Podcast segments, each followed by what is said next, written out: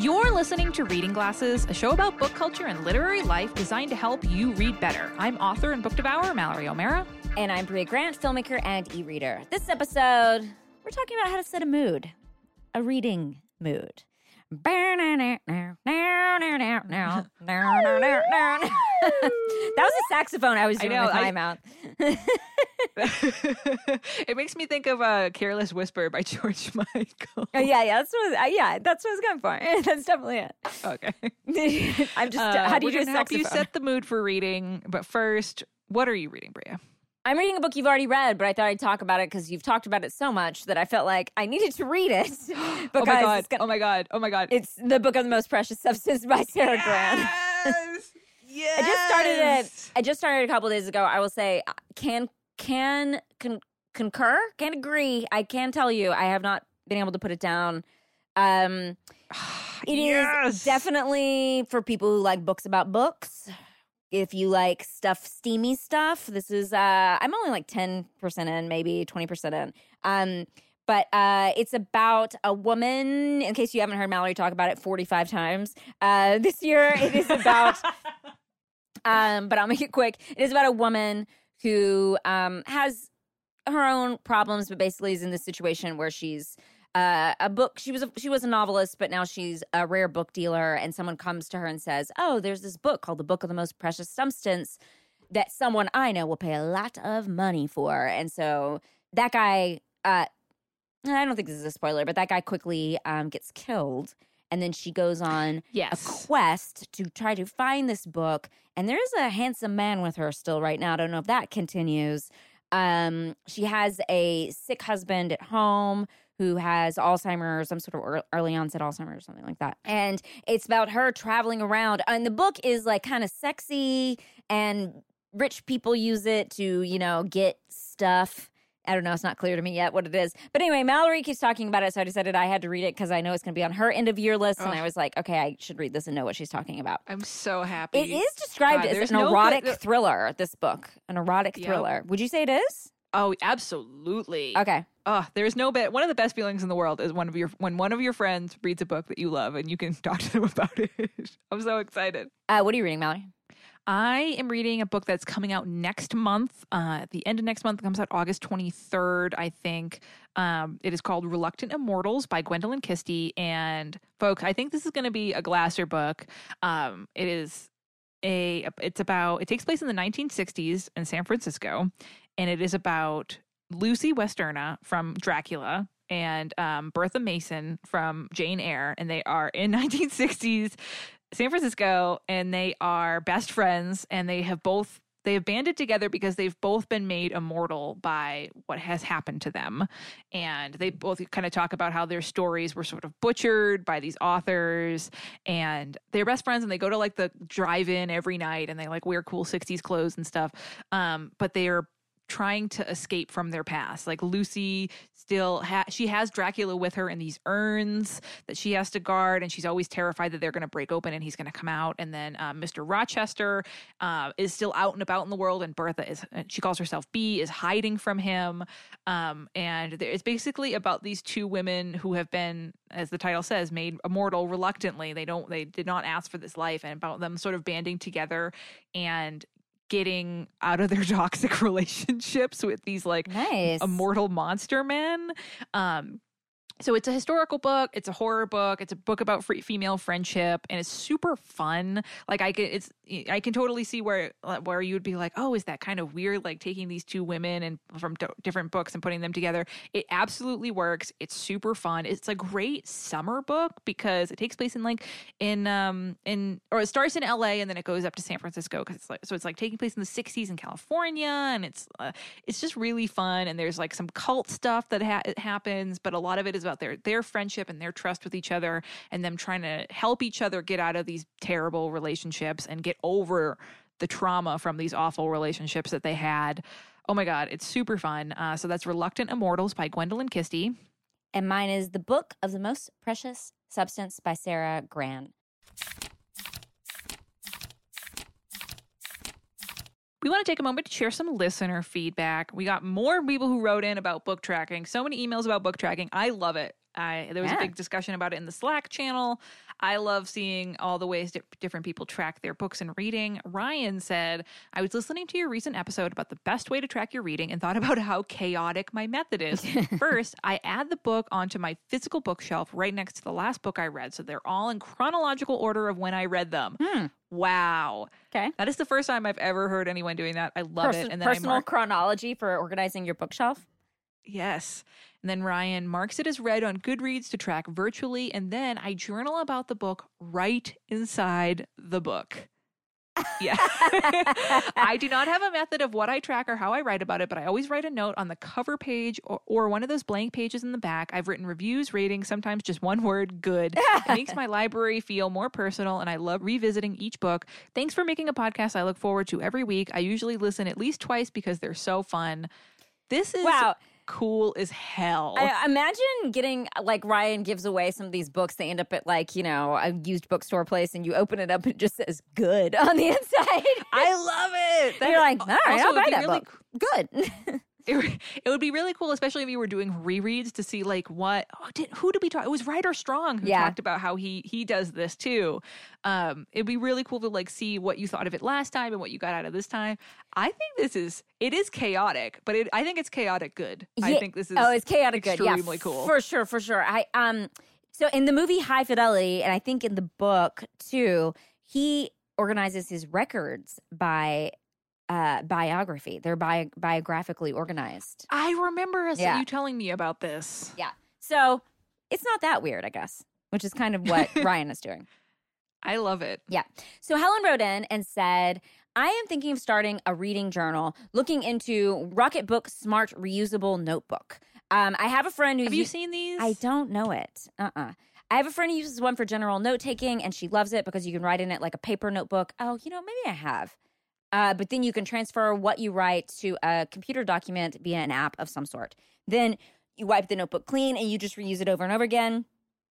They have full-size notebooks or in small notebook sizes. I love this idea because you can carry the notebook with you anywhere, write whatever you want, save it all on your computer, and then reuse again. Great way to reduce paper use, which is great. Any glasses ever used this before? What do they think of how it works? No, but we should add this to our Amazon wish list. Did you already do it? No, but I put this in here because I would love to see if any other glassers use this for reading. I've never used one of these, but I've seen them, and I know some writers who love them. It basically is like, it looks like a giant ebook, but it's like a blank page, and you can write whatever, and then it just, you save that page. Oh yeah, I see. Huh, Rocketbook reusable. Huh, interesting. Yeah, it's cool. I mean, it's very cute looking. It looks very fashionable. I mean, this is the kind of thing I feel like I still use a lot of physical notebooks, and this could be an interesting way to not do that anymore. Although this one's only $37. Are some of them not really reusable? I thought they were way more expensive. Are some of them just actual notebooks? No, they're not. They're I don't know. All... I'm looking right now. Yeah, it looks like it's only... Oh, yeah. For some reason, I thought they were really expensive. Yeah, put it on our wish list. So if someone wants to get us this, I would love to test it out. We'll see if it works as a book journal. Okay, done. It's on our wish list. And then Bethany wrote in with a wheelhouse, which is cults, books in which books and reading are key to character development or plot, intense female friendships, complex families, multi-generational stories, 70s, 80s, and 90s settings. Main character loves music, especially if there's a pivotal concert scene. There are a lot of pivotal concert scenes in music books. That's interesting. Nonfiction audiobooks, especially memoir, novels with multiple timelines, novels set outside the U.S. that immerse the reader in that culture, and boarding school setting, outsider challenging the status quo. Definitely a glasser. Yeah, that's the outsider. Yeah, that's a very glasser thing to say.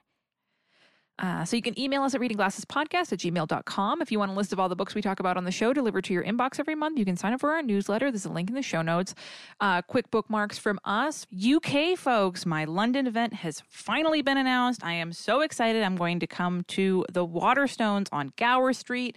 Wednesday, July 27th. It starts at 6:30. There'll be a link in the show notes.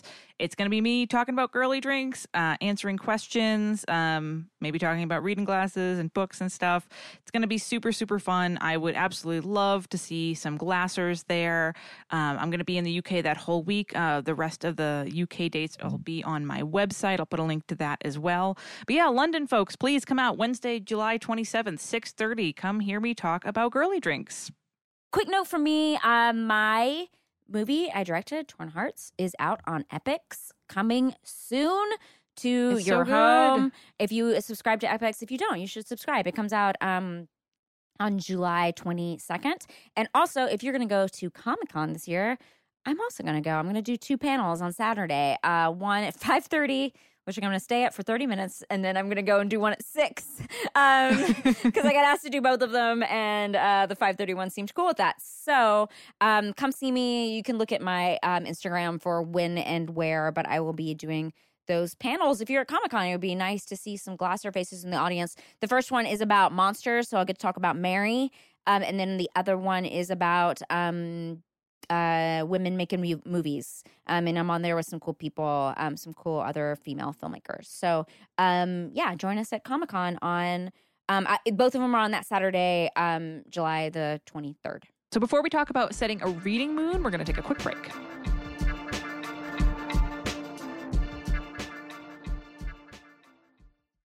Hey, Glassers, why don't we talk a little bit about feeling good?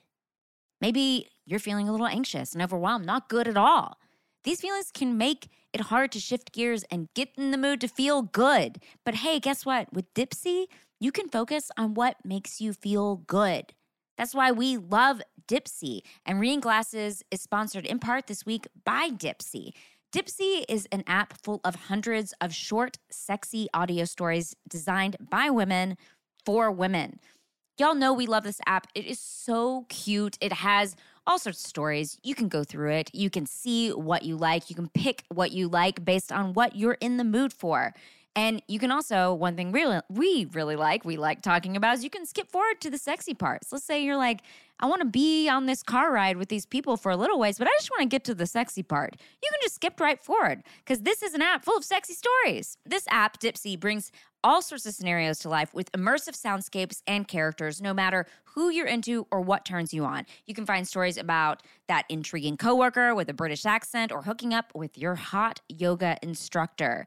And we really appreciate it. Dipsy even has sleep stories, wellness stories, and now they also offer written stories. So you can enjoy Dipsy no matter how you want to listen. And for listeners of the show, Dipsy is offering an extended 30-day free trial when you go to dipsystories.com/glasses. Can I just tell you, you're not going to get through all the stories you want to hear in 30 days, but 30 days will give you a shot at trying some out. And look, you have nothing to lose. Just go try this 30-day free trial. You're going to find all sorts of stuff you like. We've gotten amazing feedback from our listeners. And I have friends who were like, Dipsy sponsors your show. I love Dipsy.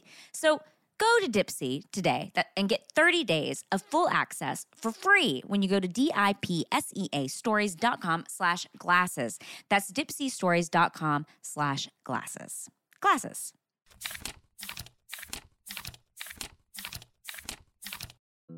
Hi, I'm Janet Varney, and just like you, I survived high school. And we're not alone. On my podcast, The JV Club, I invite some of my friends to share the highs and lows of their teen years, like moments with Aisha Tyler. But when you're a kid, the stakes are just pretty low. Go to school, try not to get in trouble, get laid. Jamila Jamil. I watched television probably every waking hour during that time, and I was shit-faced on medicine. And Dave Holmes. We talked, and then everybody left. It was just us two, and I was like, I love you. Learn how you too can be a functioning adult after the drama and heartbreak of high school. Every week on the JV Club with Janet Varney. Find it on Maximum Fun or wherever you get your podcasts. This is a judgment-free show.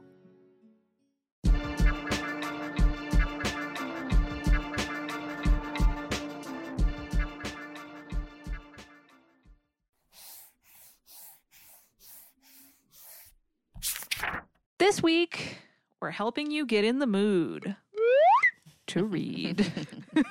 What if you want to get reading done, but you're just not in the mood? We are here to help you seduce yourself into a book. Brea, does this ever happen to you? You just like want to read, you're in the mood to get some reading done, and you're just not in the mood. Oh, yeah, definitely. Happened the other day. I was on the couch. Picture it. I was on the couch. I thought I could read that new book I got from the library that Mallory keeps hounding me about reading, the book that I'm currently reading. But instead, I was already laying down, so I just watched TV, and I was too lazy to get up and go get that stupid book, even though I really wanted to. But I really was torn because I was like, I do really want to watch this TV show I've been watching. So it was like I couldn't convince myself to do it. What about you? Does this ever happen to you? Do you really want to read, but sometimes you're just something keeps you back? Some sort of invisible block keeps you back from reading.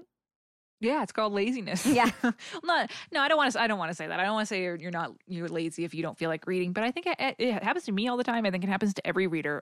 It's extra funny now because I have a little metal rolling cart, which we should review at some point on the show because I'm obsessed with it. But that's my TBR and it's right next to the TV. So sometimes it's just like staring at me, you know, when I'm watching something instead of reading. Mm-hmm. Because really for me is sometimes you're just not in the mood to concentrate, because when you were reading, even no matter what, if you're reading an audiobook or a print book, whatever you're reading, you are helping to power the story in a way that is not happening with television or a movie. Sometimes you just want the story directly beamed at your face. You know, you don't want to. You're tired. You are stressed out for whatever reason, or you don't feel like getting up. Whatever it is, you just don't feel like doing it. And the problem I have, too, is sometimes I've talked about, you know, on an average workday, I'll talk about 2 or 3 different stories because I've read a script, I'm talking about a script, I'm working on a script. Mm-hmm. So it's like I'm doing so much story stuff that I'm like, I can't participate in one more story, which you think means I can't watch TV. But no, TV is just like a different kind of thing. You're right. It's just being shown to you. And I don't have to do much participation, but there's something about reading that it's like, yeah, it feels a little bit harder. Yeah, I mean, it happens to me because for work, I research so much. So sometimes I'm like, I read 2 full books on Redacted because me and my publisher have not announced what the subject of my next book is. And then I sit down and I'm like, do I really want to read more for fun now that I'm done with working? Mm-hmm. And sometimes the answer is no. And so we're going to tell you how to fix this. And obviously, besides giving yourself permission not to read and letting go of the guilt, we want to say first off the bat, if you're not in the mood to read because you're tired, you're stressed, whatever it is, that is totally fine. Always let yourself off the hook. Go watch a movie, go play a video game, go hang out with your cat, whatever you want to do. But sometimes you actually really do want to get some reading done and you want to get yourself in the mood to read. How do you do it? Brea, what sets a reading mood for you? What are some tips? So for me, switching locations helps. If I'm in that situation where I'm on the couch, which is the room where I watch TV, it's going to be hard for me because TV's right there. The TV is taunting me. It's letting me know there's so many shows I haven't watched, and people are talking about these shows, and how am I going to have an opinion about these shows? I need to make opinions. So I have to physically move somewhere else. One thing that really helps me personally, and I'm very fortunate because I live in Los Angeles, California. I like to go to parks. I like to go outside. I put a little outdoor bench in front of my house. My dog loves it. We go sit on the outdoor bench. I read. And it's just something about it is just nice. I just move locations, going to a park, making a date of it. But even if I just go to a different couch or go and don't sit at my normal spot on the couch where I'm watching TV. I just move locations. That is going to help because I just associate this with passive entertainment, and instead I'm looking for something more active. What do you got? You got some tips? Oh, yeah. I go all out. First off, I make sure the book that I pick is really compelling. I mean, that is really helpful. And this is where dumping the book comes in. If you were in the mood to read, maybe you're just not in the mood to read the book that you have right now. Yeah, maybe you just need a new book, and I get that. So if I have not been, I went through a big book slump this year, and to get out of it, you know, I just stopped thinking about things that I felt like I needed to read, and I picked out something that I was wicked excited about and curious about and rearing to read. Mm-hmm. And so that really helped. And then I get a nice little snack or a drink or both, so I don't have to get up, which is really helpful. I make sure I'm in comfy clothes, and I've got pillows and blankets and whatever I need to be cozy, depending on the weather and the time of the year. Jeremy calls it like my little reading encampments, you know, because I'll be on the couch and I'll have a blanket and several beverages and a snack and a napkin, and it's just like Mallory's little reading camping outpost, all the things I possibly need within reach. Mm-hmm. That's the big thing. Mm-hmm, mm-hmm. Yeah, I think that the convenience is a big part of it. And like you said, everything's within reach. And so do that. Keep that book somewhere where you're going to read it. Like, I always have a few minutes in the morning when I'm eating breakfast, and I could scroll Instagram because God knows my phone is right there. It's always right there. I think it's attached to my hand. Or I could read. And if I have a poetry book sitting right there that I can't ignore, it will encourage me to read. No mood setting needed. It's just there. I can just do it. And that it gets me in the mood because it's so convenient. I don't have to go find my book or whatever. It's just like, oh, this is just a book I can read in the morning. And it's kind of an easy thing to get me going. Oh, that happened to me the other day where I was finally done with work and I changed into some comfier clothes and I went upstairs because our bedroom and our offices are downstairs and our kitchen and stuff is upstairs. It's a weird mountain house setup. And I got on the couch and I had a drink and I was got all comfy. And then I realized I forgot my Kobo next to the bed. Oh. And I was like, guess who doesn't feel like going downstairs? Yeah. Yeah, it really is a convenience thing. Yeah. I watched something instead. I was like, oh, I'll find a documentary to watch because I just was so tired. I just did not feel like going downstairs again. I missed out on a whole evening of reading because sometimes you just don't feel like it, and it's okay to not feel like you want to go downstairs or 100%. Upstairs or whatever your floor plan is in your home. Yeah, so as much as I focus on making sure I have everything I want or need within reach so I don't get up, I also make sure that everything that could distract me is not within reach. Because if my phone, I have been trying to do this thing where I keep my phone nearby. Like, I'll put it on the coffee table. So if someone calls, I can look at it, and see what's going. I can see if something in my, my excuse to keep my phone on me at all times is oh my God, what if someone calls and there's an emergency? So I put it on the coffee table. So if it's nearby, I can hear it vibrating. But I can actually look at Instagram, I'd have to get up off the couch to go grab it. You know what I mean? Mm-hmm. And same with the remotes for the TV. I basically make it so that I am so cozy and comfortable that I don't want to get up and that doing anything else besides reading would require effort. Right. I think that is key. And your phone has a do not disturb thing on there, and you can set it for that and give it exceptions for people who can disturb. So, you won't miss those important calls, but you're on my do not, you're on my list. Oh, thanks, Mallory. But I think look, you don't need to hear from that text chain that is going to have 45 texts today anyway. You don't have to look at that immediately. So you can always put it on do not disturb. Or Jeremy, my boyfriend, has this thing. I forget what it's called, but he has it on his computer, but you can get it on your phone and actually block social media for however long you set it. Those things freak me out. We've talked about them on the show before, but you can always try it. Yeah, for sure. If you're get too distracted by getting on social media or whatever. Try it. Set your phone so that you literally can't.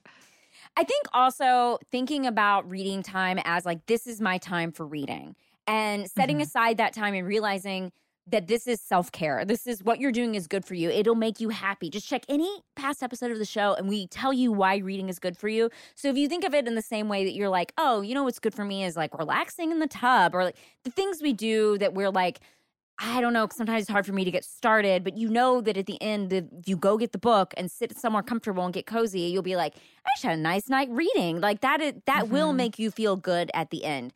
And it's sort of recognizing that it is okay to take that time for yourself and do that. And you don't have to clean the house. You don't have to catch up on whatever TV show people are talking about. You can just read your fucking book. Just sit there and it'll be great. And you'll have a good time. And recognizing that is important, just as important as all the other things. Yes. And I definitely do find that the more I do it, I got out of a reading slump and I've been reading a ton lately. And just it feels the more you read, the more you want to read. Because your brain's ooh, sitting here and reading my little book with my little glass of wine, this is so nice. And so when you start to think about reading as a thing you get to do instead of I should really do some reading, you know? Mm-hmm. And finally, my last tip for this is reading music. We did a whole episode on this, and some people can read, my boyfriend, Jeremy, cannot, the world has to be silent. He will turn off the cat water fountain sometimes. Cannot listen to music when he's reading. But I love reading music. And a listener wrote in a while ago to suggest reading to video game music, which is designed to be in the background while you complete another task. And man, that was a hot book tip. Oh, yeah. Super flaming hot book tip. It was, I love it. It's definitely a great thing to try if you get easily distracted or have a hard time focusing. I think it could really help. At least it helps for me. It feels like it gives my brain, that distracted part of my brain, something to like focus on while the rest of my brain can focus on reading. And hot tip from your old friend Mallory here, if you match the soundtrack, that the video game music that you're listening to the genre of your book. Yes. A scary game for a horror book, you know, a fantasy game for a fantasy book, etc. It can make the experience more immersive. It can make a scary book more scary. It just feels like, it really feels, I don't know, it's so fun. Like, I love it. It feels like you're in the book. You're really just like, it makes the experience so nice. I highly recommend it. I definitely think it helps me with focus. I love it. And yeah. We've had a few people write in, but if you have a video game soundtrack that you love to read to, write in and tell me about it, because I want to listen to it and I want to try. Nice. You can send your thoughts on setting a reading mood and focusing on reading to readingglassespodcast@gmail.com. Before we answer a reader question, we're going to take a quick break.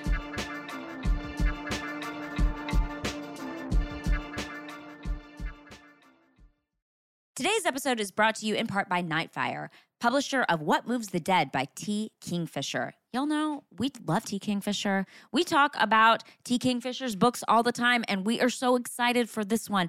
This is a reimagining. Y'all know you love reimaginings of The Fall of the House of Usher by Edgar Allan Poe. Wow. Very exciting. Okay, I'm going to tell you what it is. This novella features a nightmare of fungal growths. Ugh. A real Glasser favorite.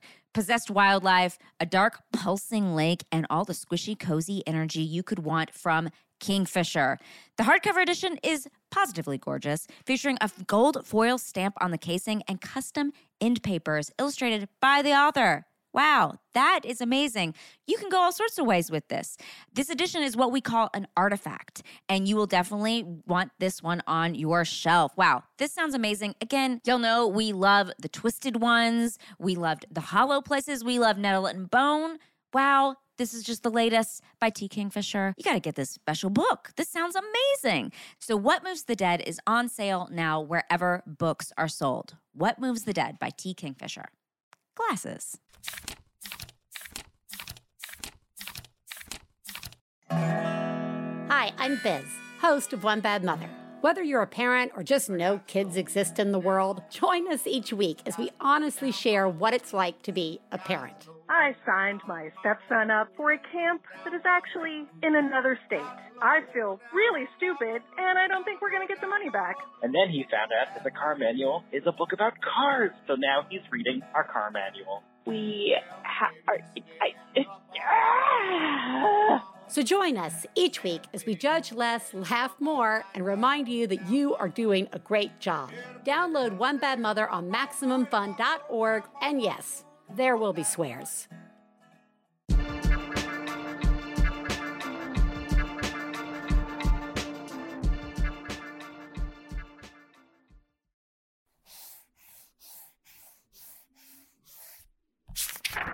Now let's solve a bookish problem from one of our listeners. Emily writes in, Ladies. I love that. Feels like she's walking into a bar or something. I love it. She says, ladies, I'm participating in your reading challenge this year, but one question is plaguing me. What counts as a series? One of the challenges is to read the first book in a series. Now, in Glasser's world, oh man, I want to go to Glasser's world. I think you already live there. You're already in Glasser's world. Does that mean I can read the first book in a trilogy or a quartet, or does this series need to be Boxcar Children length? I know I'm overthinking it, but I would love your opinion. Sincerely, an anxious, obsessive rule follower. Brea, what is the answer to Emily's question? Mallory can relate. Also an anxious, obsessive rule follower. Okay, I think if there's more than one, we're sorry we don't. We know there's a lot of rule followers who listen to reading glasses, so we're sorry we didn't specify. I think if there's more than one, you can count it. I think it's fine. And if there's the promise of more than one, I think that's also fine. So if you're reading one and it's like, or you see it, here's what you should look for. If at the library or something. Go to Goodreads or the library. Yeah, it'll say in parentheses,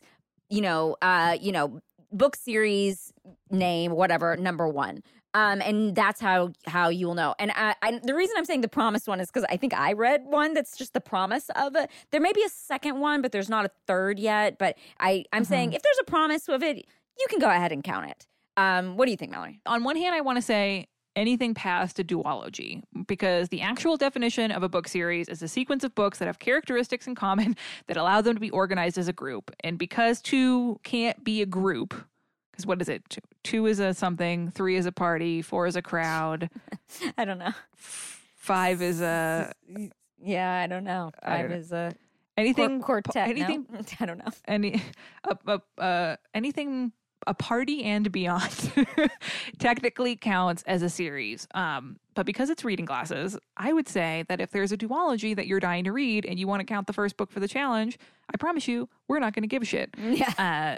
In my personal life, Emily, I am just like you. I am an anxious, obsessive rule follower.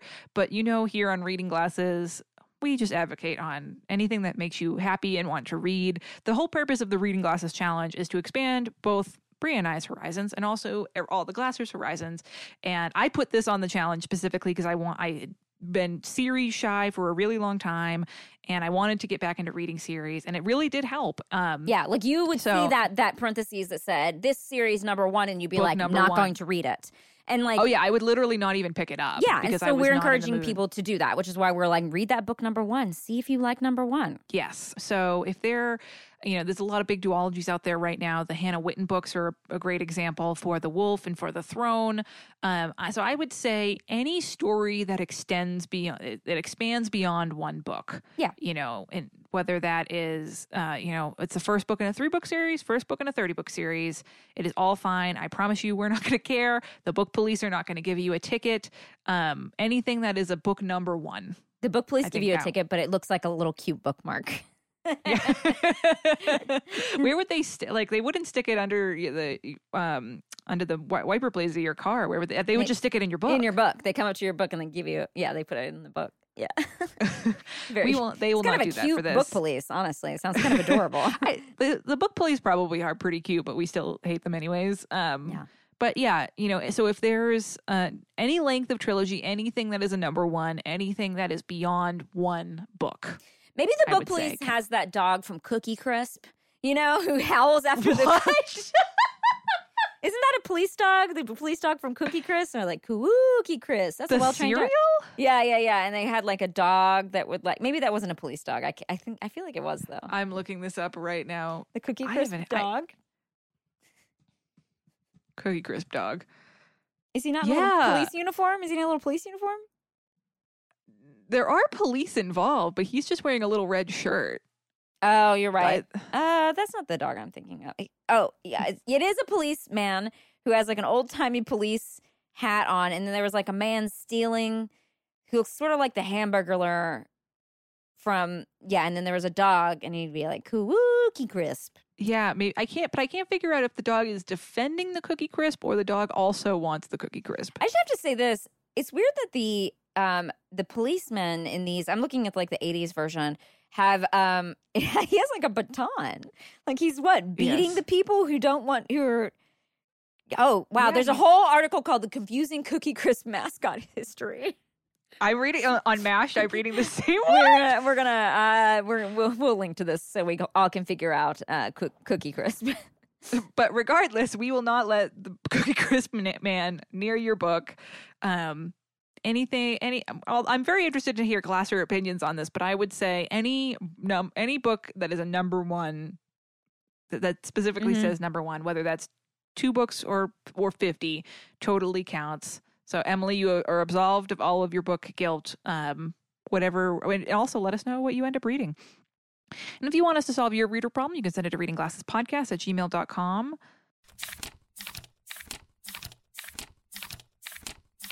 Time to answer a recommendation request from Lily, who writes in, "Hello, Brea and Mallory. First of all, I want to say how much I love the show, especially the way you encourage and validate reading in all forms. I have a recommendation request. I have recently read a lot of novels by Frances Harding and Silvia Moreno Garcia. I enjoy these stories because they center female protagonists and blend fantasy elements into everyday life. However, the main characters of these books all seem to be between the ages of 13 to 20. Can you recommend similar feminist magic realist fiction with characters who are older, anywhere between 30 and 1,000? Oh. My wheelhouse includes supernatural themes, fake relationships, books set in the Bay Area or other Northern California locations, ghosts, BIPOC, and female authors. P.S. Mallory, your books are incredible. You're such a smart..." Oh, this is all so nice. She's saying very nice things about Lady from the Black Lagoon and Girly Drinks. Thank you, thank you, thank you. Brea, what should Lily read? Should I do my favorite? Oh, I thought you were going to go twisted ones for this. I don't know if she's in her 30s. I feel like she's in her 20s. I think she is. I think she's in her 40s. what? In my head, she was in her 20s. There was another one that I was like, because I was thinking Cackle, but I couldn't remember how old she was.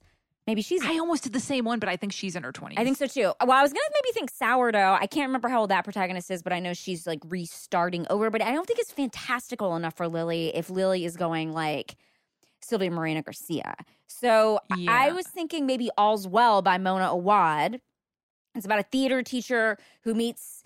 having a lot of trouble, definitely over 30. I can't remember how old she is. I want to say she's in her 40s or 50s, maybe. Actually, even. Oh, yeah, yeah. And she meets three strangers who are going to help her with her shitty theater kids. It is super dark. It has a really fascinating, dark, not that nice female protagonist, but I think it's super feminist, and she's like an adult woman with complicated feelings and kind of not that nice, and I sort of appreciate that about her. She's just, like, been through a lot and, like, isn't taking shit anymore. Not always making the best decisions, but it has this magical realism element, a kind of fantastical element to it that I think maybe that Lily is wanting. What do you have for Lily? I'm so sorry to everyone because I have to, I keep recommending this book. I feel like I have to retire this book and put it in the Hall of Fame next to Priest Daddy. It's Empire of Wild by Cherie Dimaline. It ticks a bunch of boxes. We got the protagonist. She's in her early 30s, but she is in her 30s.